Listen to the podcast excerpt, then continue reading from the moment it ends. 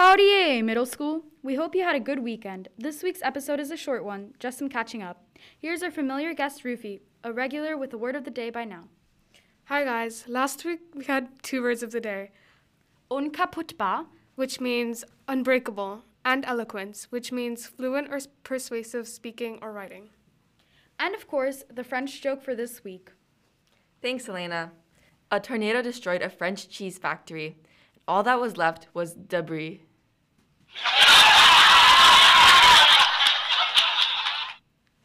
I got it. Did you guys? Let us know at gemshowdy at gmail.com for five color house points.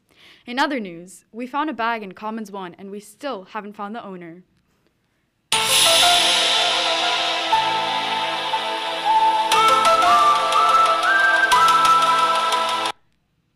Now, for a quick interview, here's Miss Tanya. How are you doing today? I'm great, thanks. How are you guys? Great. We have a few questions for you, starting off with how long have you lived here? I've lived in the UAE since 2009, so this is my 13th year. Oh, wow. What languages do you speak?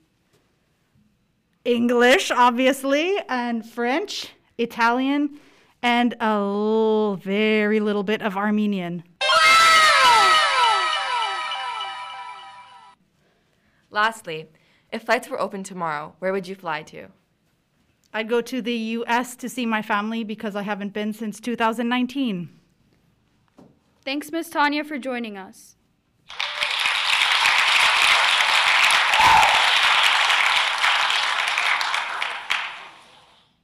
Next up, we have the celebrity birthday. Happy birthday to Dwayne The Rock Johnson!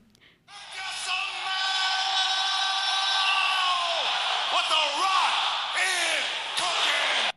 That's all for this week's episode. We'll finish off with a shout out.